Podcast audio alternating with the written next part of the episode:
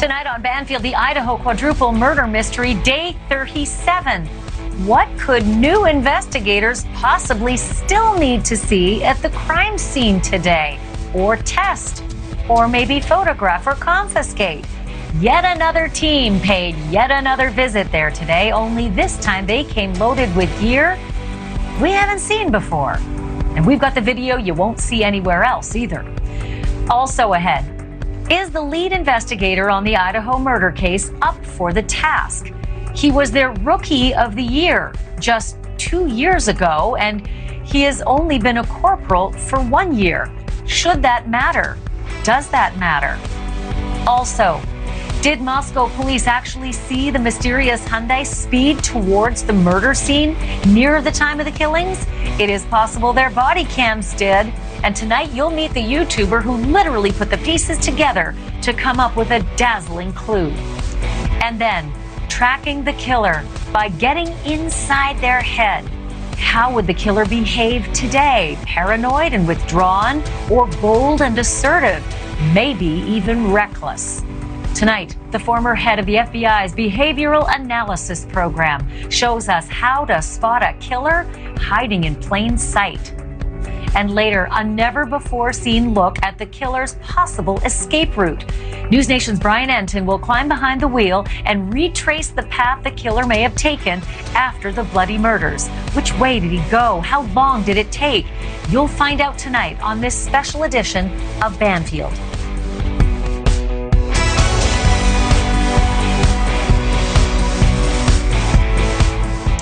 Hello and welcome to our special report on the University of Idaho quadruple murders. We have some breaking news for you tonight. 37 days into this murder case, and something happened today that we haven't seen in a while. It's this. That dark house on King Road that played witness to the worst murder case the University of Idaho has ever seen, it lit up again. The investigators were back inside today, and in this exclusive News Nation video, our Brian Entin was there as two agents returned to the scene, only this time they were not wearing protective clothing. They had no protective boots as they walked in that front door. Instead, it looked as though they might actually have professional camera equipment in that case. Also, another small detail today that might have gone unnoticed towards the bottom of a recent press release.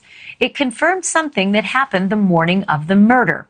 The two surviving roommates who had unsuccessfully tried to wake one of the victims apparently did that on the second floor. So it was either Xana or her boyfriend Ethan in that second floor bedroom on the right hand side of the house. Those were the roommates apparently trying to wake them up. Um, when they feared that either Xana or Ethan was passed out, the roommates called some friends over to help out and ultimately called police about an unconscious person. And we now know when the police arrived, they likely breached that door and discovered the students were dead inside the room. It's also likely that the police then made their way upstairs to discover Kaylee and Maddie were dead as well. And then also today, a dust up over the leadership of the quadruple murder investigation. The lawyer for Kaylee Goncalves' family said on this program last night that he believed the person in charge of the entire Moscow police quadruple murder investigation is a rookie on the force. The lawyer said that he thought he'd been with the Moscow PD just two years.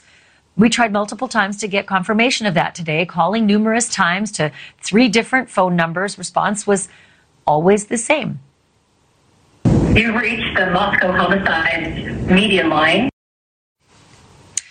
Voicemail over and over. So we emailed and we texted several times as well. And finally, we did get this answer about two hours ago. Quote, the Moscow Police Department will not release names of investigators associated with this investigation. The number of years stated is incorrect. Okay, well, that's a little bit helpful. So, after a little bit of digging, we found something else. We found a police department annual report listing a Corporal Brett Payne. That's who the family lawyer says identified himself in a meeting running the investigation, he said. Uh, Corporal Payne has been on the force for four years and he was a rookie of the year two years ago, according to that report. And perhaps in response to this criticism, the police chief released yet another do it yourself video, no reporters allowed, no direct answers to the issue of perhaps a novice being in charge of this case. I know there's been some questions about the leadership in this investigation. What I want people to know is this is a Moscow Police Department investigation. We're utilizing the resources of the FBI and state police, um, but we pick the investigators. Um, my command team oversees this. We have 94 years of experience um, between us, and we're going to continue to work this case. We're going to continue to um, work it to the completion. We also have a curious new update on that white Hyundai Elantra that the police have been chasing down. No, they haven't found it yet, but cyber sleuths found one in Oregon, smashed up on the side of the road. Many had speculated that that white Elantra, that's missing its front bumper and license plates are torn off, uh, that maybe this one was connected to the Moscow case. We have a full update on that car and what police in both Oregon and Idaho are saying about it. And that's just a moment uh, from now. First, though, I want to get right out to Brian Entin. He joins us live with more on the two mysterious agents who showed up at the scene of the crime today. And today we uh, see you at the police department. So get us up to speed on what the police were up to. Yeah, we're outside the police department, Ashleigh. It's a snowy night here in Moscow. We're told that in an upstairs room uh, of the police department here, uh, investigators pretty much work around the clock. They've almost got a command center up there uh, where they're working the case. And there hasn't been much activity at the house in a week or so until this morning. Very interesting. Uh, two uh, investigators showed up, uh, went inside with what looked like a black plastic bag, almost like a pelican case. Uh, we tried to talk to them uh, as they came out. Take a listen. Sir, can you can you tell us what you were looking for? Why you were back at the house? Do you know anything about the Hyundai Elantra found in Oregon?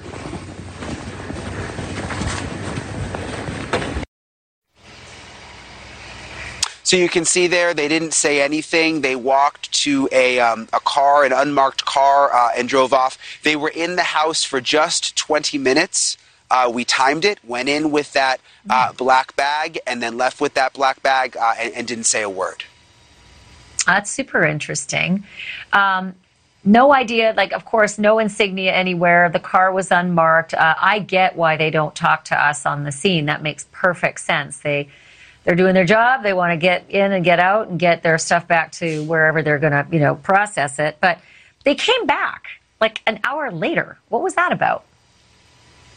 Yeah, I also didn't expect them to answer questions. You just never know. I mean, I obviously had to ask. Um, by yeah. the way, I went up behind the house, um, and while they were in there, and we did see them moving around. It was hard to see in the day. It's much easier to see in at night, but we did see them moving around a little bit on the second floor. But you mentioned it. It was interesting. So, so once they left, we thought they were done. One of the investigators came back um, just a short time later, maybe a half an hour later, uh, and went back into the house by himself um, just for like maybe three minutes, came back out, talked to the security guard, uh, and then he left. It almost seemed like maybe he forgot something or just wanted to check one more thing because it was the second trip was a very very quick trip. It's interesting when you say you walked to the back of the house and you could see through the windows that they were moving about on the second floor. My guess is that you would be looking through the only windows that you can, you know, see through from the back would be the kitchen area or that second bedroom that faces out back that we keep thinking was an unoccupied bedroom, although I'm really starting to rethink that somewhat given the video that we saw last night on September 1st. It, it appeared when they peered through the bottom basement uh, bedroom on the right hand side of the house that it hadn't been moved into. I am seeing a little bit of chatter. It's possible one of the roommates actually showed up after Labor Day, but but basically that's where you would have seen them moving about, right, Brian? Yeah, I think it was in the bedroom, is what it appeared to me. And again, during the day when they're in the house, you can't see very well, and there were some curtains that were closed. They were only opened about like this much. Um, so all we could kind of see is quickly their bodies moving back and forth. We couldn't tell what they were doing inside, uh, or you know what kind of tools they had that they brought in in that bag, or if they actually put anything in the bag uh, to take with them. So the Pelican case, um, you know, oftentimes as journalists, our camera crew will carry all their uh, camera gear because it's very protective. Did it feel like there might be camera gear? Because there's a whole bunch of new FBI agents, 14 of them, I think, who've joined the case just in the last few days, and they would need to get a real, you know, view of that uh, of that house if they can't go in there themselves.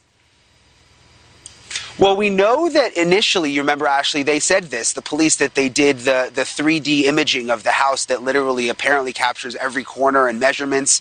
Um, so you'd think they'd have every kind of image that they would need at this point. I mean, remember all the pictures they were taking in the beginning? I talked to a couple people who used to work um, crime scene tech and also FBI who said that that bag looks pretty typical of, uh, of a bag that you would carry in and has tools inside to gather different kinds of evidence, whether it be to gather hairs or, you know, someone described to me there's even a tool that they use is almost like a vacuum that you can get certain particles in. Uh, so, so to people who, uh, who are familiar with the, that bag, uh, apparently it's often used to, to uh, have the tools inside where you would do some evidence collection but no booties and no protected. Like I feel as though the evidence collection phase is long over. We're in week six, and and we saw um, you were off for a couple days. Nancy Loo stepped in, and all of a sudden, five cowboys showed up uh, again, plain clothes, looking like they were maybe FBI field office agents. Um, they sure didn't look like Moscow PD. They didn't have protective gear on either. Uh, it felt like they were doing a look see. Again, it was about the same, uh, Brian, about 30 minutes or so to get familiar. I, I, mean, I can only imagine if you're an agent who's coming onto this for the first time, you'd want the inspiration of being right there, but, but who knows? It could have been anything. Question for you. Yesterday, we had the information from the police that it was 10,000 now was the number of tips that, they, that they've had. Now we have the breakdown. It's 7,650 email tips, uh, 4,313 phone tips, 4,583 digital media submissions and that they've conducted over 250 interviews. Now, that's a bigger number of interviews than we saw before. But I don't know. Have you seen any of the interviewing going on around town? Have you been able to witness any of that? And why does it feel like, despite the numbers getting bigger, we don't get any further than White Elantra? Well, you know, to me, the number that stood out the most in all of that was the interviews because the tips you'd sort of expect, there's tips coming in from all over the country, but 250 interviews. I mean, think about that 250 people that they've interviewed.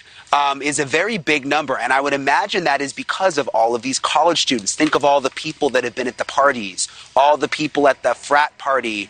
Uh, the night uh, before the killings at Sigma Chi, um, you know, the other places, everybody out near the food truck, um, everybody in the corner club. Um, so, so when you think more about that 250 number, um, it, it, does make sense. I mean, there's a, there's a lot of kids at these places that they likely have, have talked to. And I'm just thinking about former tenants in that house who may have left some fibers or hair or DNA behind, and eventually they're going to have to be questioned. And people who say, I was never in that house, well, if you find something of theirs in that house, then you've got that, you know, locked in and on the record. So that's a lot of interviews. Brian, thank you. I do have more questions for you in a little bit. Um, so you're going to come back as well later in the show, and you're going to take us on the drive that it's possible the killer might have taken to get out of town. So can you stick around and we'll come back to you in a bit? Yeah, you got it. All right. Brian Entin, thank you for that. That white Hyundai Elantra is still the focus of this investigation. Who was in it? What'd they see? Where'd they go? It's critical information, according to the police, and they still need the public's help. For better or for worse, the mystery of that car has online sleuths working overtime to try to track down answers. And one of those folks is Chris Hall. He's the host of the Mob Crew on YouTube. Hall was able to triangulate the time and the place that a video camera on Linda Lane, right there, pointing, that big arrow is pointing right to it, um, that that video camera captured the white Elantra traveling just east of the murder scene. The owner of that footage confirmed to News Nation that the video shows a white or a light color car heading west. That's to the left of your screen um, on Taylor, and it's also towards the student's house because you would curve around and down to the bottom of your screen and up to the to the student's house there. So that all happened between 2:45 and 3:15 a.m. He also confirmed um, police have seen that video, so they're they've got it, they know about it. And then Chris Hall zeroed in on another set of video cameras, the police body cam videos from a nearby underage drinking incident on a school field. The field is located along Taylor Avenue, and Chris Hall was able to see in the background of the police body cam that yes, a car indeed drove right past those officers. Look at those headlights. That was 2:58 a.m. Now, of course, looking at it from here, it's really hard to tell what kind of car that is. It's in the dark, right? But Chris was able to zero in on it and then overlay a white Hyundai, an Elantra, and overlay it onto the car in question. And when you see that happen, you can judge for yourself whether or not you think this is a good match, whether this might be exactly the, the same car. Joining me now is Chris Hall himself. Chris, thanks for being on the program. So, what was your reaction when you put two and two together and you ultimately put that overlay on top of the car that was speeding past the, the, the drinking incident? Uh, yeah, I was kind of excited. Um, the fact that this car was uh, driving at 258, which is from according to the December 16 document that says that this car was spotted between 245 and 315. And here comes this car driving by at 258. Uh, and it's hard to tell the color, but as it's passing by towards the end, you've got the headlights of the officer's car facing east, and you can kind of get a de- kind of get an idea that it might be a white car or at least a light colored car. So it's a good possibility that may be the car because that is right in the middle of that time frame. It does look like a light car, that, that's for sure. You actually were able to kind of assess the grill and the lights when you did the overlay. What was your assessment of that? Did, did they look like a match? I, I can't say 100%. I'm no a car expert, but I would say it's pretty close. Um, I'm still doing some more research on it, but it definitely is uh, a pretty close match for sure. So, uh, now what other clues? Because this is like this is this new age we live in, right? So many interesting clues come from the cyber sleuth community. In fact, I, I have seen a serial killer tracked down by the cyber community before the police were able to. So um, I understand there's a lot of crazy stuff out there as well. But what other stuff have you been able to sort of look at and give a second glance to? Uh, like the grub truck video, I've been kind of dissecting that, uh, you know, get some more context to what's being said in the grub truck video. It's it's hard to hear what's being said, but there's a few things because uh, obviously there was kind of an altercation at the corner club bar, and then you've got hoodie guy and the tan hat guy there as well. But it seems like there's a, a little short interaction towards the end, just before the girls leave, where they kind of point towards that their direction and say a few certain words but uh, yeah it's it's it's really cool to you know go back and uh, reassess and you, every time you look at the video you figure out something new that you didn't see the first time and that's that's what's amazing about having you know cyber sleuths looking into this kind of stuff it's a lot of eyeballs. It's a lot of eyeballs. And of course, there's a lot of video to look at as well. So it can be helpful, it can be hurtful. I totally get it. But boy, that was fascinating to see that that car overlay. Chris Hall, thank you for being on the show. Appreciate it. Thank you so much. I want to bring in Lauren Patterson now. She's a reporter for Northwest Public Broadcasting and Spokane Public Radio. She's also a Moscow resident. Lauren, thanks for being on. So I wanted to ask you a little bit about uh, the, the, national spotlight that, that's on Moscow right now. we're in week six, and that's a small town, and one week of all of this would have been overwhelming. As we get into week six, as the kids have mostly gone home for the holidays, What's happening there now? Because the investigation is still, you know, at, at top speed.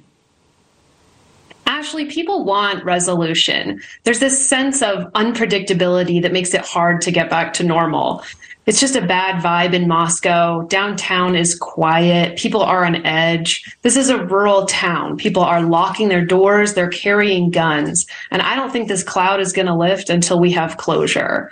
Recently, the University of Idaho announced that if students are still afraid to return to the area to look at registering for online classes next semester. So we'll see how that goes. Let me ask you about a report um, that I know you got um, obviously you're local, so you're able to talk to a lot of people who would, would trust you. You you're part of the you're part of the, the tribe.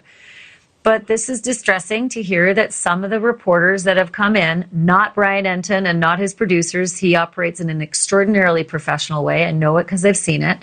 But some of the other networks have been um, pretty aggressive in using tactics that might be considered almost illegal. What have you heard from people? Well, they're popping into businesses. They're asking for footage. You know, they're still hanging around. I did talk to one U of I student who's actually one of the neighbors of the victims who said the press is camped outside her apartment, which makes it really hard to leave, get to class, even grieve. So it's just interesting. We're not, we're a small town. We're not used to this kind of attention and being in the spotlight, you know, really even international headlines. It's been really wild. Let me let me get clarity though, because it's one thing for a reporter to show an ID and say, I'm with the press and I'd love to ask questions. And then the person can either say yes or no, but it's another to be aggressive and show a badge almost as though you're law enforcement. Am I getting a feel that that's happening from some of the press there, that they're almost hoodwinking some of the local businesses to, to cough up video when they think it might be the police asking? I mean, I did have a friend who works at a local pharmacy who had a reporter from a major network come in. They bought some Tums, they flashed their press badge, and they asked if they had any cameras facing the highway. But it's sort of interesting because we're not law enforcement. We don't have warrants. People don't have to give us that information. People don't even have to interview with us at all. So it really comes down to the person and what they feel comfortable asking. But just for any reporters out there, just remember if it's a healthcare facility, that's a HIPAA violation. They can't give you any video. Right. Well, and also it, you have to make it really clear. Um, and I've seen Brian and his producers at work, and they're very, very clear. We work for News Nation. We'd love to see if you have anything that might help us understand what's been happening. There's nothing wrong with that. Um, but you know, hoodwinking people into thinking that they have to give you the video is an entirely different uh, kettle of fish altogether. Let's talk a little bit about the um, the cyber sleuthing. Like I just talked to Chris Hall, he did something very interesting that you know just showed us that this could be the car. But other people have been much more cruel, uh, doxing people, putting their names and pictures out there. It, it felt like it was running amok. Is it getting any better?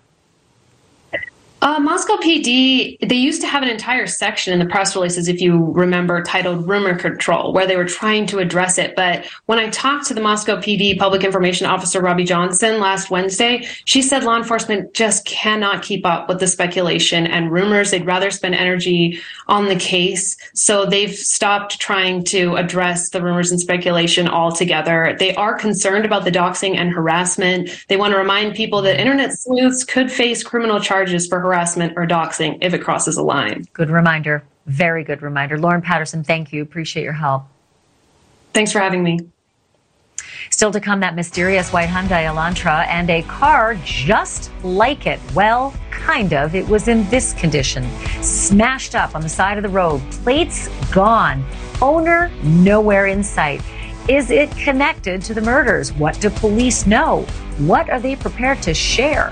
When we come back, Moscow police weighing in on a lead that lit up the internet. That's next. Roughly 450 miles from Moscow, Idaho, a little over a month after the murders, somebody called 911 to report a person sleeping in an abandoned car in Eugene, Oregon. That really probably doesn't sound like a whole lot, but what the Oregon police found when they arrived on the scene was indeed a little curious. A homeless person was asleep in a car that was wrecked out on the side of the road. Take a look at it. Front end, heavily damaged, bumper just hanging on by a thread, broken glass everywhere. They couldn't really learn much more than that because the car didn't have any license plates on it either. That's weird. So, what did the Oregon police do? They called the police in Moscow, Idaho, of course, just one state over, but an eight hour drive away. And they called the Moscow police because the car they discovered with the homeless man sleeping inside, you guessed it, you saw it, it was a white Hyundai Elantra. That's weird. A car that police, as you well know at this point, believe was in the immediate area of the student murders and whose occupants may have critical information. So, as you can also imagine, the internet absolutely lit up like a Christmas tree, people speculating that this Elantra may indeed hold all the answers as to what happened on King Road in Moscow. Finally, today, a little bit of clarity Moscow police told News Nation they were investigating the smashed car in Eugene, Oregon. And a short time ago, they gave us an update, but it is sadly another dead end to all of this. Investigators say the car is registered in Colorado and they've spoken to the owner and that she is, quote, not believed to have any relation to any property in Moscow, Idaho, or the ongoing murder investigations. So, where does that leave us? I want to bring in Phil Waters. He's a former homicide detective with the Houston Police Department who's investigated over 400 murder cases. And Mike King is a 28 year law enforcement veteran and a former director of a National Cold Case Foundation. Gentlemen, thank you so much. Phil, I'll start with you. Wow. I'm not going to lie. I thought that was it. What are the odds? An Elantra wrecked out sitting there for days on the side of the road without the license plates, and yet nothing. Should that be dismissed so quickly? Well, I don't think anybody's dismissing anything, and thank you for having me back, Ashleigh. I appreciate it. Um, the fact that they got on this thing as quick is a tribute to the fact that they put this information out. Moscow PD put it out. And so now we have something tangible that has been discovered. Unfortunately, as you said, it turns out that it was uh, explained as to why that car was sitting there, who owned it, what the circumstances were surrounding it, uh, the fact that the license plate on it, uh, kind of a weird deal, of course, but it looks to be fresh damage. So the person got rid of the license plates or took the license plates off of it. And all they got to do is run the VIN number and, and you're good. So. And you're good. All right. So, Mike, uh, you know, you've got 23 years as a homicide detective. Can you explain to me why on day 37, two more guys would show up with a Pelican case? Um, a, why now? Uh, B, what's in the case? And I know you may not be able to, but you know more than I do. I, well, I, I, and Phil will probably back me up on this, but I've never had a case, Ashleigh, that I didn't wish I could go back to the crime scene. And so that's one of the, I think, fortunate parts about this particular case is they've maintained custody of that crime scene so they can go back and look at things. And frankly, when, when new information comes out as pieces of information are uncovered, either in interviews or maybe we're getting some interrogations, I don't know. Uh, but during those interviews or just during the course of the investigation, lights turn on and the investigator thinks, oh, if I could just get back and look inside. So seeing something like that is not uh, a sign of something big happening, but it could be just cleaning up, doing a little house cleaning, figuring out a few things that uh, maybe they should have captured the first time that isn't on video or uh, collected forensically. Just fascinating, and I get it. Um, that's probably why they've kept that crime scene that long, and who knows how much longer they'll hold it as well. Okay, so Phil, uh, earlier to, on the newscast, you heard that the family lawyer for Kaylee Goncalves uh, was pretty upset after a meeting, uh, I think a day or two ago, with the um, Moscow police, in which the lead investigator identified himself as Corporal Brett Payne. And looking him up, uh, the lawyer thought he'd only been two years on the force. He's only been four years on the force. I will say this about Payne: he's a rock star, 82nd Airborne Division. He's got all these awards and accolades. He's Rookie of the Year. He's got awards, you know, coming out the wazoo, even on his four years. But leading an investigation this big, this complicated, this multidimensional, this many level, levels, state, federal uh, four years enough, or should you have a vet? Well, he may be a vet. When you talk about the Moscow PD, there is. Uh, we've said from the beginning that the fact that there's a uh, it's a small department and a small community, and they have made the right decision early on to ask for the assistance of the state police and the FBI.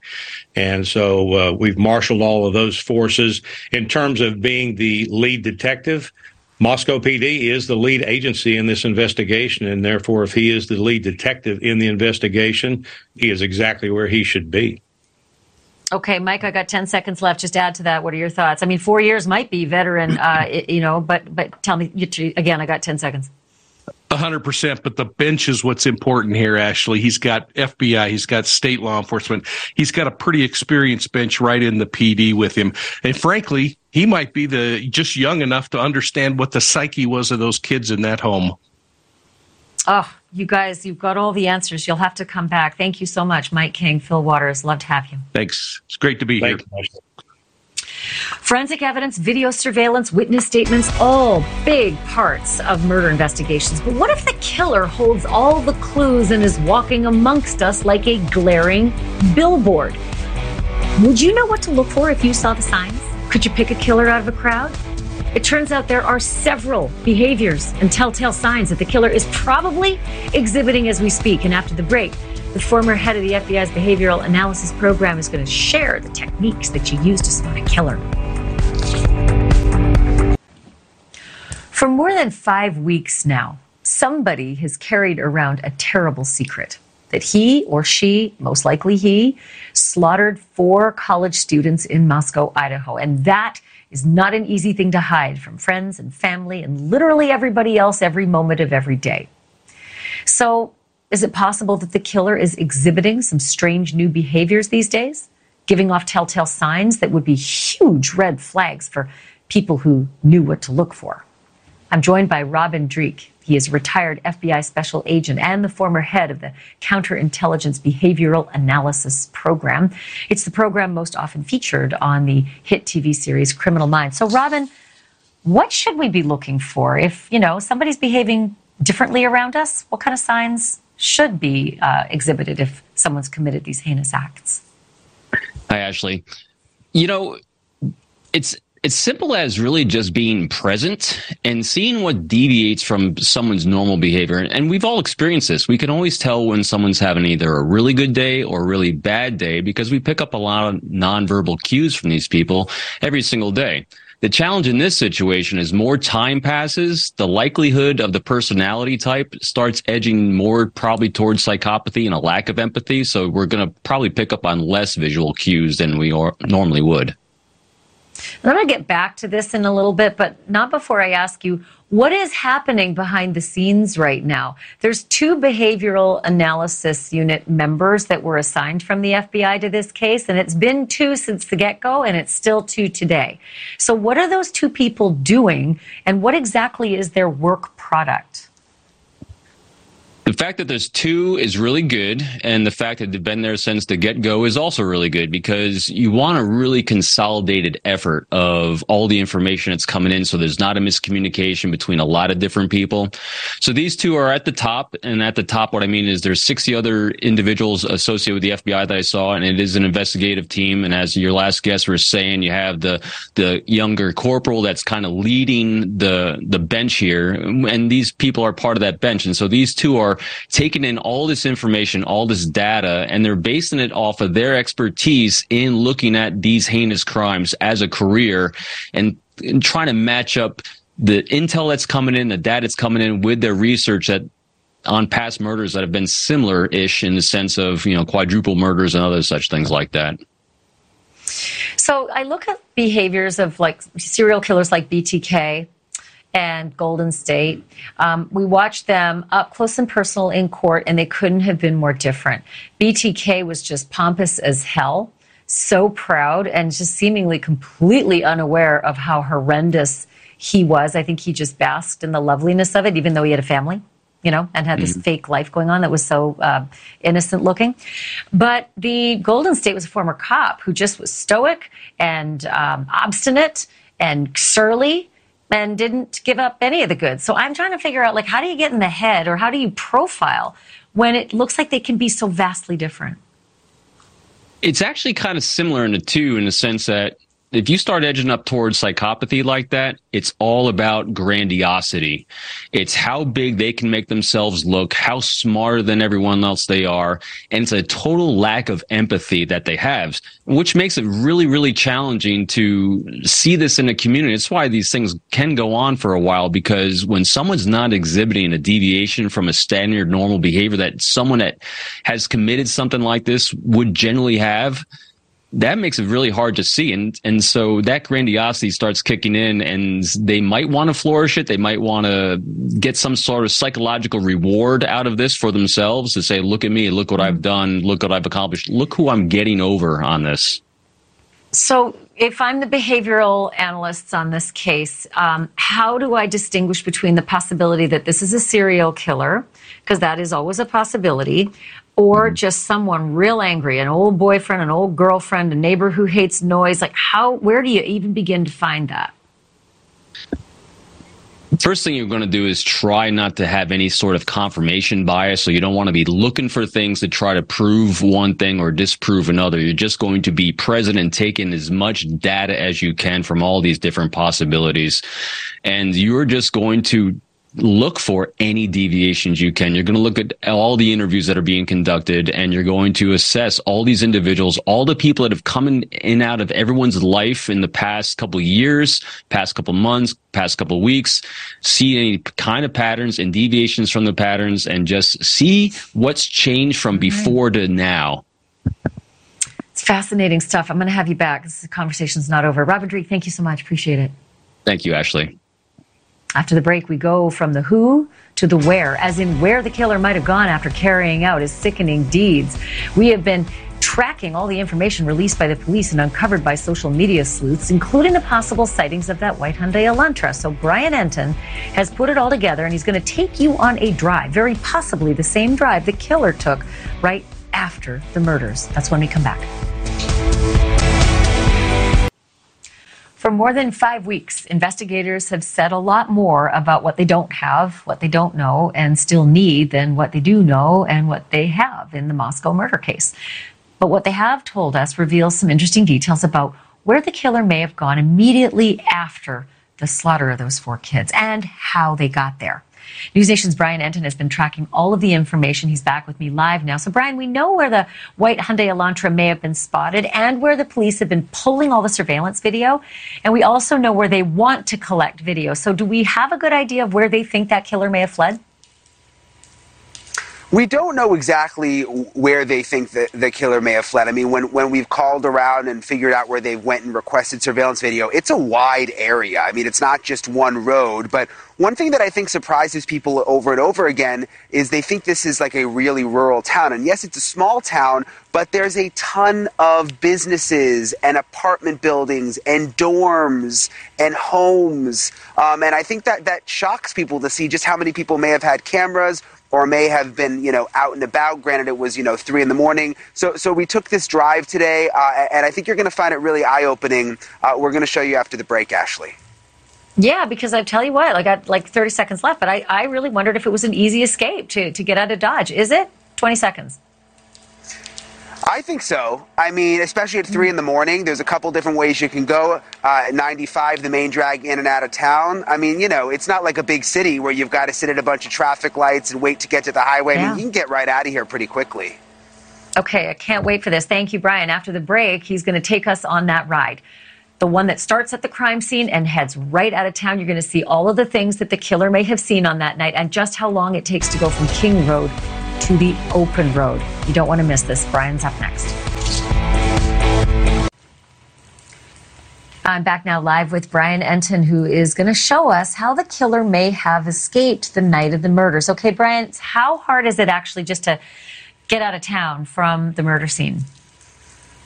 Not difficult at all, Ashleigh. I mentioned it. You know, if you live in a big city, you think about how hard it would be to get to the highway and all the stoplights and the stop signs and the people you might see. I mean, here it's it's pretty easy to get out of town. It doesn't take that much time. In the past, Ashleigh, we've shown you what it looks like right around the house, but uh, we went a little farther out to give you uh, some more perspective. Take a look. So this is the house behind me uh, that you've seen so much of. This is the house where the murders uh, happened. Crazy that it's now been 37 days. We want to show you what it would be like driving out of here. Uh, keep in mind, it's it's light out now. It's snowy. It wasn't snowy uh, when, when the murders happened. But we want to show you what it would be like driving out of here. Everything um, on both sides of the car and and all the chances that the person may have been seen leaving the house. Again, keep in mind, um, different vibe in, in the middle of the night. So come down this way. This is a little alleyway in front of the house. Um, you can see there's houses uh, on both sides, apartment buildings. Scoop between these two cars here. These are reporters. Turn out here. Most of these are students that live in this area. That's the Sigma Chi house uh, right in front of us, Ashleigh. Um, and then this is Taylor Ave. So we turn on Taylor Ave here, Sigma Chi house uh, band field, which we've talked about, where that body camera video came with with the uh, the kids who were drinking. That's band field on the left. On the right, look at all these apartment buildings. Um, ton of apartment buildings uh, on the right. Remember, there's one building where uh, where we found out they, they gave up video. They had a camera um, that was pointing down uh, towards uh, Taylor Ave more townhouses. Um, the university uh, is on the left. Student housing is on the right. Uh, I told you it's dense over here. I mean, it's not you know like a wooded area along these roads. You've got a lot of houses and a lot of students that live in this area. A lot of snow now too, by the way. Again, remember it wasn't like this um, when the uh, when the murders happened. There wasn't really any snow. There's been so much snow the last couple of days. Gets a little more woodsy. Um, in this direction as we continue down Taylor Ave. Uh, and then right up here is the intersection with 95, which is sort of the main drag that goes through Moscow. So you've got the 76 gas station and the A&W on the right here. Uh, you remember we confirmed that police got video from that gas station, busy gas station, and then this is Highway 95, sort of the main drag.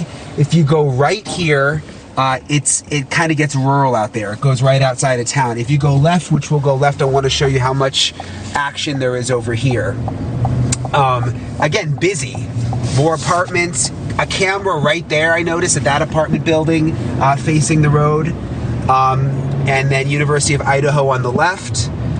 Uh, stores. You've got a Pizza Hut here. Um, you've got more uh, student housing here on the right.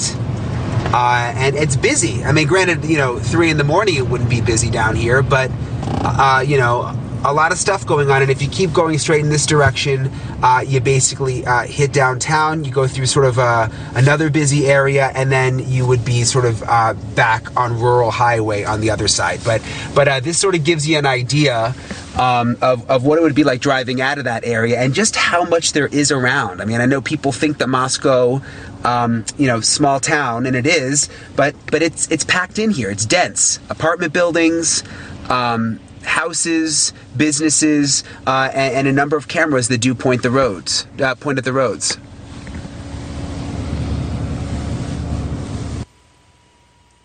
So uh, an interesting look. Hopefully that that sheds some perspective. I, and obviously we don't know which way the killer went. If he went in that direction, uh, I think a, a, big difference maker would be if he made a right at that gas station the way we didn't go. Ashleigh, it gets very rural very quickly. Um, there's a school out there, like a, like an elementary school, but not a lot of cameras, not a lot of houses, not a lot of businesses. The way we went to the left, though, that would mean um, the killer went right went right through town so fascinating. I mean, I had no idea. That took three minutes and 40 seconds for you to get from the scene of the murder. Basically, you could have been headed out of town. That was so quick, and I didn't realize it was that compact. I only have about 20 seconds left here, but that camera on Taylor in 95, I can only assume the police got that because that would have shown anybody getting off Taylor. Yeah, there was one camera I didn't spot until today when we were driving by. Uh, there was one at the um, like apartment buildings right there down on 95 that looked like it was pointing right at the roadway. Um, so I think by Amazing. this point, police have said that they've re- they've gotten most of the cameras. Um, so you know, hopefully that'll that'll shed some light. I wish they'd show us the actual Elantra on the real video. Yeah. It would be helpful for everybody to say, I might have seen that. But Brian Entin, just so enlightening. Thank you so much for doing that. Really appreciate it. Brian's, of course, going to be back tomorrow night. He's working this case every single day. We'll be back again tomorrow night, 10, 9 Central. In the meantime, stay tuned for Cuomo. He's up next.